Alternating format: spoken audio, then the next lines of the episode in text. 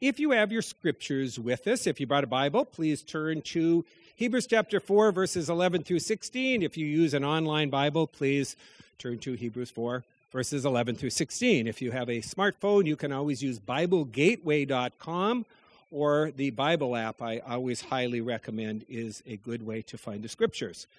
We are talking this month about connecting, connecting to God and connecting with one another, because that's what we're called to do.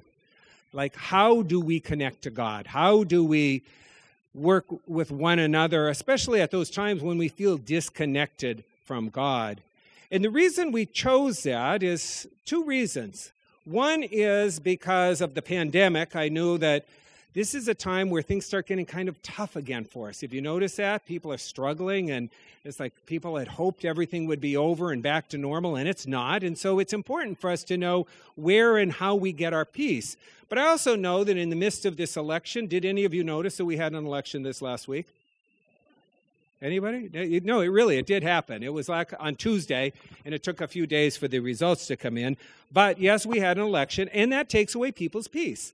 As I mentioned with Adams and Jefferson or what we're going through today. There, there's times when there's division and people just don't feel that sense of peace and that sense of rest. And so we're looking this morning at a text out of the book of Hebrews in which a writer of Hebrews talks to us about how we can have Sabbath rest, Sabbath peace in our life. Now, Sabbath rest we often think of as Sunday. You know, on Sunday, I get a day set apart to go to worship and to experience a day of rest and relaxation away from work. That's why it's important for us to find out how to have Sabbath in our lives. But it also, in the Old Testament, referred to the children of Israel getting to the promised land. It was something that was promised to them, and they knew that going through the wilderness, eventually they would get to this place, and they saw it as a place where they could have peace because they could have their home, their homeland. But for us, it is also something about a personal way in which we live our lives. Think about that. Have you ever had a time in your life when you haven't felt like you were at peace? Ever had a time in your life when you felt like you were anxious and upset and like there's got to be more to life than this? That's what this text is about. Is getting back to that place where we can rest in God and we can know that life is okay. And the writer of Hebrews, who I'm going to suggest could be Luke, who gives us the Gospel of Luke and also the book of Acts, and I'll explain why that is a little bit later in the sermon, talks to us in this letter. Only what he's talking about specifically is about this peace that we can have, and he's comparing it to the children of Israel as they were going across the desert and longing for the promised land. And he tells us in the passage that just was previous to this how Moses and a certain generation were not able to enter in. Hear that? He's looking back at the Old Testament and he's looking at how this, this peace, this rest, this place to go to was promised, but a certain group of people didn't make it there. And that group of people didn't make it there because of their own actions and their own disobedience to God. And so, what he does in helping us understand that we don't have a promised land awaiting for us, but we have a Sabbath rest awaiting for us, he helps us understand how we can get it at those times when we don't get it. So, again, to start this message, we really need to think are you always at peace and rest in your life? Are you in that just amazing state where you know God's in control and everything is perfect? All the time, 24 hours a day, seven days a week, 350, 356 days a year. Who's there all the time? That's good, because otherwise you would have had to come up and preach the morning message, because we aren't there. That's not where we find ourselves. We find ourselves in these moments of turmoil. Amen? These moments where we're not at peace. At these moments in which we long for life to be back how we want it to be. And that's what the writer's telling us about. And so, in looking at Moses and the children of Israel who never attained what was promised for them, he gives us some advice on how to live our lives and how to quit feeling disconnected or how to feel connected. And the first thing he tells us is we need to learn from the mistakes of others. He says that because, you know, in the first century, it wasn't much different than today. We tend not to learn from the mistakes of others, we tend to criticize the mistakes of others. We see what somebody else does wrong and we get upset about it. We, for instance, again, in this whole political season that we found ourselves in, something I've noticed is people were very quick to complain about how somebody who disagreed with them was going to vote, or how somebody that they didn't like politically was living their lives, or, or how they were operating in, in different ways. Know what I'm talking about? It was all over the place. And so everybody's in anxiety, all upset, looking at someone else, wanting to change them. And what the writer tells us is rather than looking at someone else and criticizing them, we need to do the opposite. We need to look at what we see that somebody else does wrong and we need to learn from it. When you say, okay, if somebody else is living a way they shouldn't live, like Moses and the children of Israel, they made mistakes, they were disobedient, they didn't trust God, they didn't live the way God wanted them to live, and therefore, rather than criticizing it, we need to learn from it. My brother, who is a retired police officer, used to say to me, You know, nobody is so bad that we can't learn from them how not to live our lives. No one is so bad that we can't at least learn how not to live. That's what he's talking about here. Listen to the beginning of our text. Let us therefore strive to enter that rest so that no one may fall by the same sort of disobedience. See, he's been talking about Moses and children of Israel who didn't get to the promised land. And he said, let's not make the same mistakes they did. Let's not have the same disobedience in our heart when God tells us to do something, rather than criticize them for not doing it, let's learn to be obedient. The writer asks us to learn so we don't do the same thing. Yes, for us, that rest isn't a place, but it's a way of life. Sabbath rest is what we have on Sunday if we are properly living and we're allowing our life to have that sense of rest one day a week. But it's also a way in which we can live every single day and having peace with God in our hearts and having that personal relationship with Jesus so much in place that no matter what the storms of life are around us, we're okay internally. And that's what we yearn for, and that's what's promised to us. But we don't do that because we get ourselves all worked up. I don't know about you. Maybe you're all different, but I doubt it. We get ourselves worked out by what we see others doing, correct? We look at others and we're all upset. For instance, we stand in the supermarket and we're standing in line. And the sign clearly says 12 items. Now, we have 14 items in our cart, but we're okay because three of them are cans of tuna. So we count them as one. And so we know we're okay going through that thing, but the person in front of us has 15 cans. And so we get ourselves all worked up about them. See what he says? Rather than looking at them and being upset, look at ourselves and say, what can I learn from that? How can I make a change? Or we're driving down the road and, and somebody gets all upset and they honk at us and they fly by us and they give us a wonderful gesture out the, out the window. And it's not one way to Jesus, but it's something that kind of looks similar. And we don't like how they're acting. And what the writer tells us, learn from that, then don't act the same way. It's easy. Rather than getting ourselves all worked up about how others live, Let's learn from the things that we see that we realize are wrong and have it as a reflection back into our life and how to make changes. Regina's mom used to tell the story of when the kids were little. Now, I'm sure we got some parents here, so I'm sure your kids are perfect and you've never had this happen. But they would be driving in the car, and yes, it was Regina. It was Regina and her little brother Mark who were in the back seat, and they'd start fighting and arguing with each other. And one of them would say, He started it. Do you know what mom would say? Well, you can end it. Same principle. Don't complain about what somebody else is doing. Learn from it and make sure that we make the changes in our own lives so that God uses that as a purifying of our lives, so that we start becoming who God wants us to be.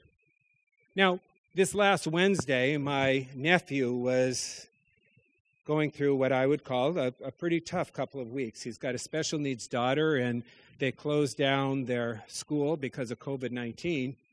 Because they closed down the school, he had to stay home because somebody had to be home to take care of her. And he was a school teacher, and that meant he couldn't go to school. And so he got put on leave of absence for a couple of weeks so he could stay home and take care of his daughter. He didn't know when his daughter was going to be able to get back into her school. We are very thankful that on Monday they're opening up the school, so she gets to go back to school.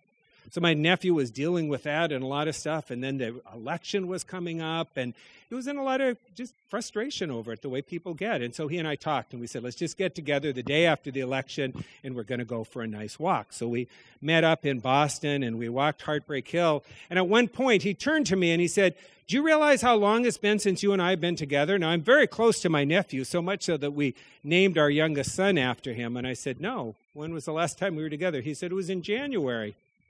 I said, Really? He said, Yeah, we went out to that train show out in Springfield.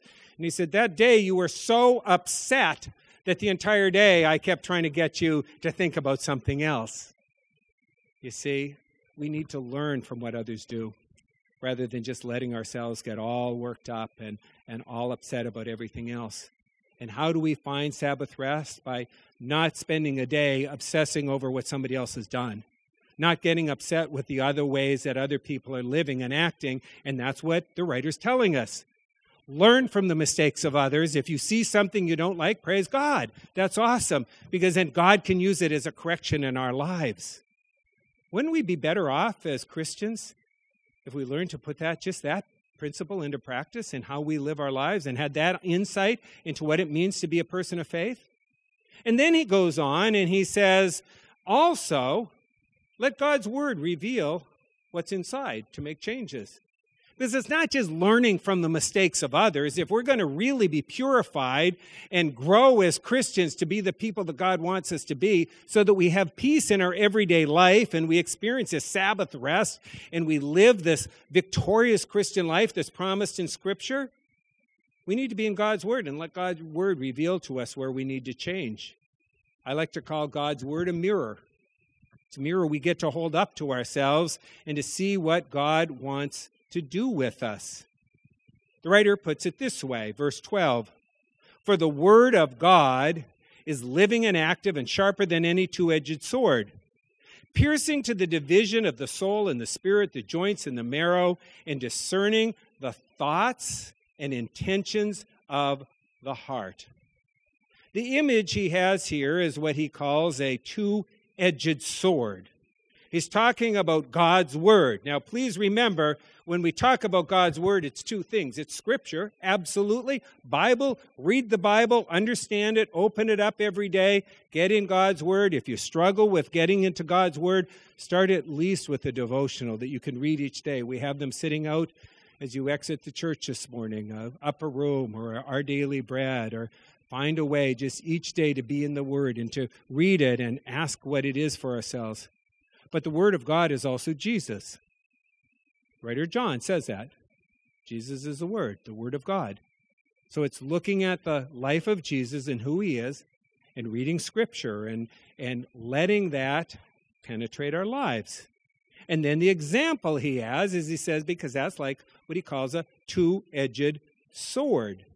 The word is actually the Greek word machaira, which gets translated sword, but it's actually a surgeon's knife of the first century. See, in the first century, a medical doctor would have a knife, a machaira, that had two sides on it. And I don't want to get into all the gross stuff. I thought I could do that, you know, put up pictures here of, of operations and surgery, but I thought people probably wouldn't appreciate that. So we sort of get the idea, but that knife could cut two different ways and to, to do different things for the surgeon. And he's saying that's what God's word is. It does more than one thing in our life. That's what Jesus, looking at Jesus, does. I thought about a sort of different illustration. When I was a little kid, my parents used to give me these pocket knives. I get all excited because I was a boy and I was going to get this pocket knife, and they'd give it to me, and I'd open it up, it looked like a pocket knife. It was actually a nail file. So one of the things you could use is for a nail file, but then on the end of it, it had a little screwdriver, so you could also use it as a screwdriver, but you couldn't cut anything with it. It only looked like a pocket knife. But it did two things, is the idea, something that does two things, and that's what he says a surgeon's knife did. It could cut diff- two different things within the body as it was being used for surgery, but also God's word does that in your life and my life. It opens us up to two different things of reflection so that we can be changed and transformed into the people God wants us to be. And the first are our thoughts. Our thoughts are that scary thing that we keep hidden from everyone else. You know that everybody in here has one thing in common. The neighborhood of your head is a very scary place because you think things that nobody else knows, but only you know. Same for me. That's how we are as Christians, as part of our sinful fallen nature. And what the writer is telling us is by looking at Scripture, we can see where our thoughts are wrong. We hold on to a grudge against someone else. We have we want revenge against someone. We obsess over something we did say or didn't say or should say or an action we should have done or a regret we have in our life and we're thinking all those things we're not letting anyone else know and as we look at the person of Jesus we ask ourselves is that how Jesus would have me live? Is that the thoughts that Christ would want me to have in my life? Or as we open up the scripture and, and we start reading the scripture, it points out to us the errors in our thoughts, even stuff that we wouldn't tell someone else. Then the other thing he says, it doesn't only look at our thoughts, but it looks at something deeper, our intentions. The word here is ennoia in Greek. It means not just the things we hide from someone else, like our thoughts, but that information we hold in our lives that we don't even like to think about ourselves stuff in our life that's deep within us. I have a good friend who said that every single one of us needs to learn to deal with that stuff. Things that we don't like to look at, maybe something that we did sometime in the past that we just don't want to even remember about. But if we bring it to the light of God's word and the person of Jesus, we start realizing that we can be forgiven and we can move on and we can become who God wants us to be. See, it's a purifying act that God's word does for us. It turns us into the people that God wants us to be. How do we get Sabbath rest? Because we start dealing with that stuff in our life. We start realizing that we're forgiven. We start realizing we can forgive other people. We start realizing that we don't have to be in control of everything. So it's like a mirror. Like a mirror being held up to us, only a better than a mirror because it deals with the stuff we hide from everyone else and the stuff we hide from ourselves and as we deal with God's Word and start reading God's Word and becoming more acquainted with God's Word and start looking at how Jesus would live, we start doing that old acronym. Do you remember it? It used to be popular a few years ago WWJD. What would Jesus do? So when we're cut off in traffic, rather than going to our thoughts or that hidden nature within ourselves that we haven't really dealt with and getting ourselves all upset and flailing and, and getting frustrated, we ta- stop and we pause and we say, wait a second. What would Jesus do if he got cut off in traffic right now? He'd forgive the person. Or if we are in the supermarket and we see the thing that upsets us or we turn on the politics and we don't like how somebody else is and we just can't believe the attitudes and the stuff that they say. And we pause, as I said in the letter that I sent to the congregation, and we remember that that person that we're speaking bad of, if they're the only person who ever sinned in this world, God loves them so much that Jesus would have died on the cross for them. Amen? Do you hear that? Doesn't matter how much you dislike someone else, it actually does. We're not allowed to dislike other people. We can dislike behavior, but we're not allowed to get personal and dislike people. And if there's someone who we really struggle with, and there's someone in your life or something that you've seen that just really bothers you, look at what God's word tells you about them. God loves that person so much that we all were perfect and we all had never sinned, Jesus would have come just for them. That's how deep God's love is for everybody. And so, as we start reading the Word and we start becoming exposed to that, it changes who we are. It doesn't take away our opinions, it doesn't take away our values, it doesn't do any of that, but allows us to be transformed and we start having peace. We start having Sabbath rest. We start coming to terms with things in our life. And then what we discover is yes, we can learn from the mistakes of others, and yes, we can let God's re- word reveal to us what's inside that needs to change. But if we really want to feel connected to God and really want to have the relationship that allows us every single day to live in victory, we need to live with confidence by drawing close to Christ. It's the only place it's going to happen. People are going to let you down. Did you know that? Have you not learned that? Who has not learned that in life? People will let you down. Pastors will let you down. Spouses will let you down. Children will let you down. Parents will let you down. Friends will let you down. Do you know who won't let you down? Jesus. We're going to say it together. Parents will let you down. Kids will let you down. Spouses will let you down. Friends will let you down. Who will not let you down? Jesus. Who will not let you down? Amen. Jesus, our Savior. That's why we have a relationship with Him. Because you have something in your life that you don't know who to take to, take it to Christ. Verses 14 through 16 makes it clear. We have a great high priest who has passed through the heavens, Jesus Christ, Son of God. Let us hold fast with our confession. We don't have a high priest who's unable to sympathize with our weaknesses, but one who in every respect has been tempted as we are, yet without sin. Let us then with confidence draw near to the throne of grace, that we may receive mercy and find grace to help us in the time of need. This idea of a high priest is that in the Old Testament, there was a thing called the Holy of Holies, which is where God dwelt. And the only person who could go there was this high priest. And so the people would bring their concerns to God, to the priest, who could then take them to the to the Father. And at the death, burial, and resurrection of Christ, we're told that that veil of the temple is ripped apart and we get to go completely in. But why? Because of Jesus. Because it's Christ who brings us there. Because he becomes our high priest. Why? Because it's perfect. Jesus is without sin. He did nothing wrong. Now I ask us, anybody here who's been without sin? Any one of us who's lived a perfect life? No, we haven't. We know we have our failings. We know we have our things that, again, we hide from ourselves and we hide from others. We're imperfect. We miss the mark. And so we have a great high priest, one who was without sin.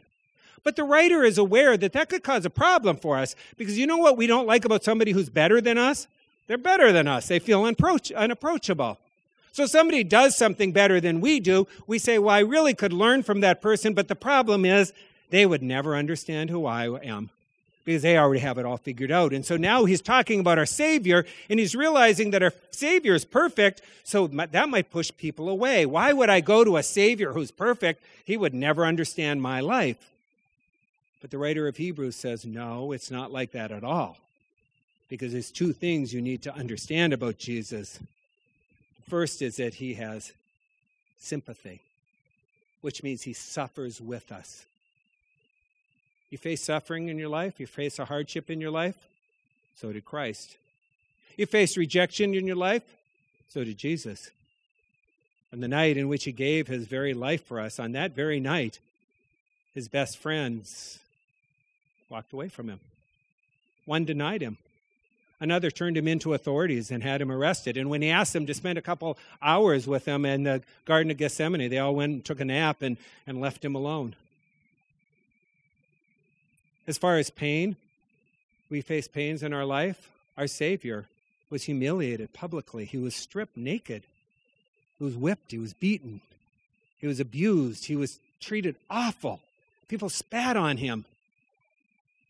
You don't think that you have a Savior who can have sympathy for you and for me? He understands all the pains and the hurts we go through, from the hurts that we have from our family, the hurts that we have with others, for the embarrassments that we go through in life. And He goes, No matter what we face, our Savior can sympathize with us. And then He takes it one step further. He says, We get hung up over the fact that we say, Okay, that's fine. He has sympathy for us, but He was perfect. And then the writer comes back and says, Yeah, but He was tempted. He faced the same temptations that you and I. I like to think about that. That means that I read the story of Jesus having Judas betray him, and I go, what an awesome Savior. But the writer of Hebrews says, yeah, but he was tempted to t- tell him off the same as you are, Stan. He was just as tempted to get upset with Judas as you and I would be. We say, how could he face that? The temptation went through his heart, but he didn't yield to it. He was tempted in all things, but he didn't sin. When they were hurling insults at him. It's not he was like he was saying, wow, this is a walk in the park. This is easy. He was experiencing the pain of going through that. When people said stuff about him that wasn't true, he had the same feelings that you and I have. And when he would go away to pray, it was because he wasn't going to sin. He wasn't going to lash out. He wasn't going to think evil of others. He was going to forgive people, but he had the same temptation. And so when you and I go through temptation, we fail, but he didn't. But at least he understands what we're going through because he felt the same thing. And now we can draw close to him and he can give us strength. In the program that I'm in through my seminary, as I work on my doctoral work, they told me that I was going to start writing papers. I was like, papers? Aren't those those things that I did like 35 years ago when I was in seminary? Go, oh, yeah, you're going to write 10 and 12 page papers, and we're going to grade you on them. Wow, that sounds like a lot of fun. And I go, no, you're going to learn a lot as you do it. And then they told us, you get to follow something called the MLA standard. I'm like, what is an MLA standard? I don't even think they had that back in the 1980s.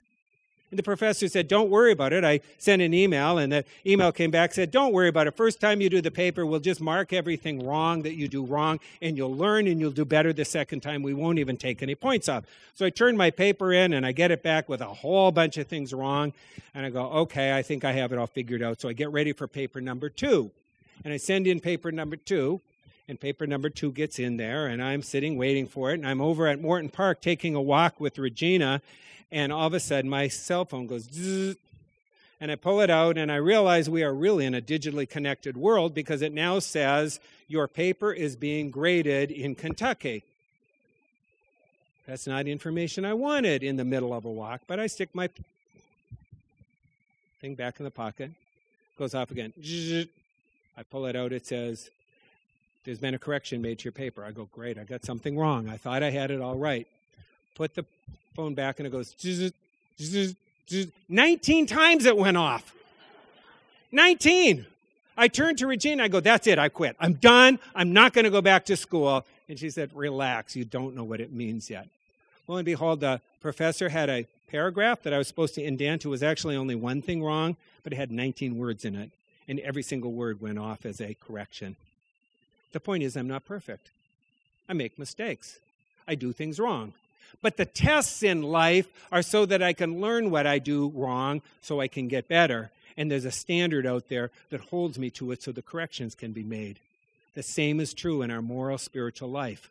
We are not going to get it right. We are going to sin. We are going to be imperfect. We're going to do things wrong. And if we just live in that, we're not going to have peace and we're not going to have the relationship with God that we want. But we have a perfect Savior who understands the things we go through, understands when we do it wrong 19 times in a row, and is gracious and loving and forgiving and helps us and guides us so that we learn the lesson so that next time I know to indent the paper, but in our spiritual lives, next time we know how to live differently. Amen? It's a change. It's an ongoing process of sanctification, of God working in our lives to make us better. But in the process, by drawing close to our Savior, rather than drawing close to everyone else or to things that will never give us peace, we start having peace. So the writer says, How do we get Sabbath rest? How do we come to terms with the stuff in our life? We learn not to criticize others, but if we genuinely see others do something wrong, we learn from it. We let God use it as a reminder of how to make changes in our life. And when we start thinking too good of ourselves and thinking we're better than we are, which we really aren't, because we are all human beings and we are all fallen sinners who need the grace of God, we turn to Scripture. And we turn to the person of Jesus and we look and we say, how does that set up a mirror to my life so I can learn to live differently? And then when we still are like, where's the peace coming from? How do I attain it? We draw to Christ. We pray to Him. We talk to Him every single day in our life. And when no one else seems to understand, we know that He understands. When no one else is there for us and we feel deserted and abandoned, we know that we have a Savior who cares for us. And so we draw close to the high priest, who isn't one who condemns us, He's not one who sits there arbitrarily and, and says to us, I'm sorry, you just don't measure up, but he's one who loves us and is gracious and works with us to help us improve our lives. Why don't we have peace in this world? Why don't we have Sabbath rest in our lives? Because we get too caught up in our head and living a different way. And this morning, no matter where any of us are, I invite us to start learning the processes that Scripture gives us about how to experience the life that God wants us to experience. And to understand no matter whether it's with the election, maybe you've been upset over how what you've seen and how people have acted, and maybe it's gotten you all riled up, or maybe it's something in your family, or maybe it's something in work or somewhere else in life, whatever it is. God invites us to live a different way, to live a life of Sabbath rest. Let us pray. Heavenly Father, we pray for peace. We pray for a peace that passes human understanding, that we could truly understand what it means to be connected to you and then have genuine connections to one another. We thank you for our perfect Savior who understands us and loves us and knows what we go through.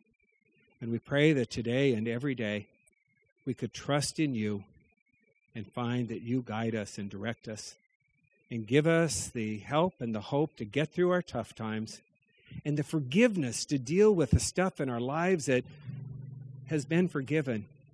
And now we simply need to forgive ourselves and learn how to move forward. In Christ's name we pray. Amen.